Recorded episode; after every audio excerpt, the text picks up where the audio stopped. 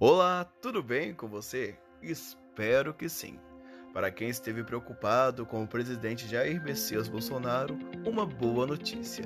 Ele recebeu alta e já voltou ao trabalho.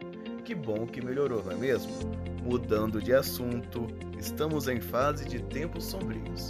Até semana passada, o caso Felipe Neto versus Crivella, do caso de 7 de setembro na Bienal do Livro, não havia dado em nada além de algumas fake news publicadas até por jornalistas de prestígio de um grande veículo de comunicação.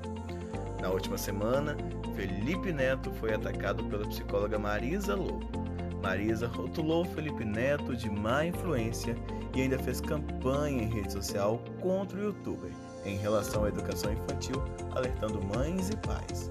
Marisa Lobo possui vários processos judiciais e já quase perdeu a sua CRP, Código Regional de Psicologia. Na época, ela se pronunciou contra a suposta ideologia de gênero e vive a fazer apologia à tal da cura gay. Ela argumenta perde a credencial, mas não perde sua fé. Isso é uma psicóloga. Que loucura! Felipe Neto afirmou estar sofrendo ameaças de morte e, inclusive, retirou a mãe do Brasil. Como dito no início do podcast, estamos em tempos sombrios. Por favor, agora pais e mães fracassados é culpa de Felipe Neto. Sejamos honestos e sinceros. Pais, mães que o Felipe Neto obstáculo na educação do filho, não deveria ter inventado em procriar.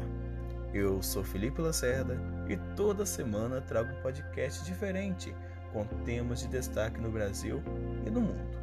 Este podcast e muitos outros você encontra no Felipe Lacerda Portfólio. Obrigado e até logo!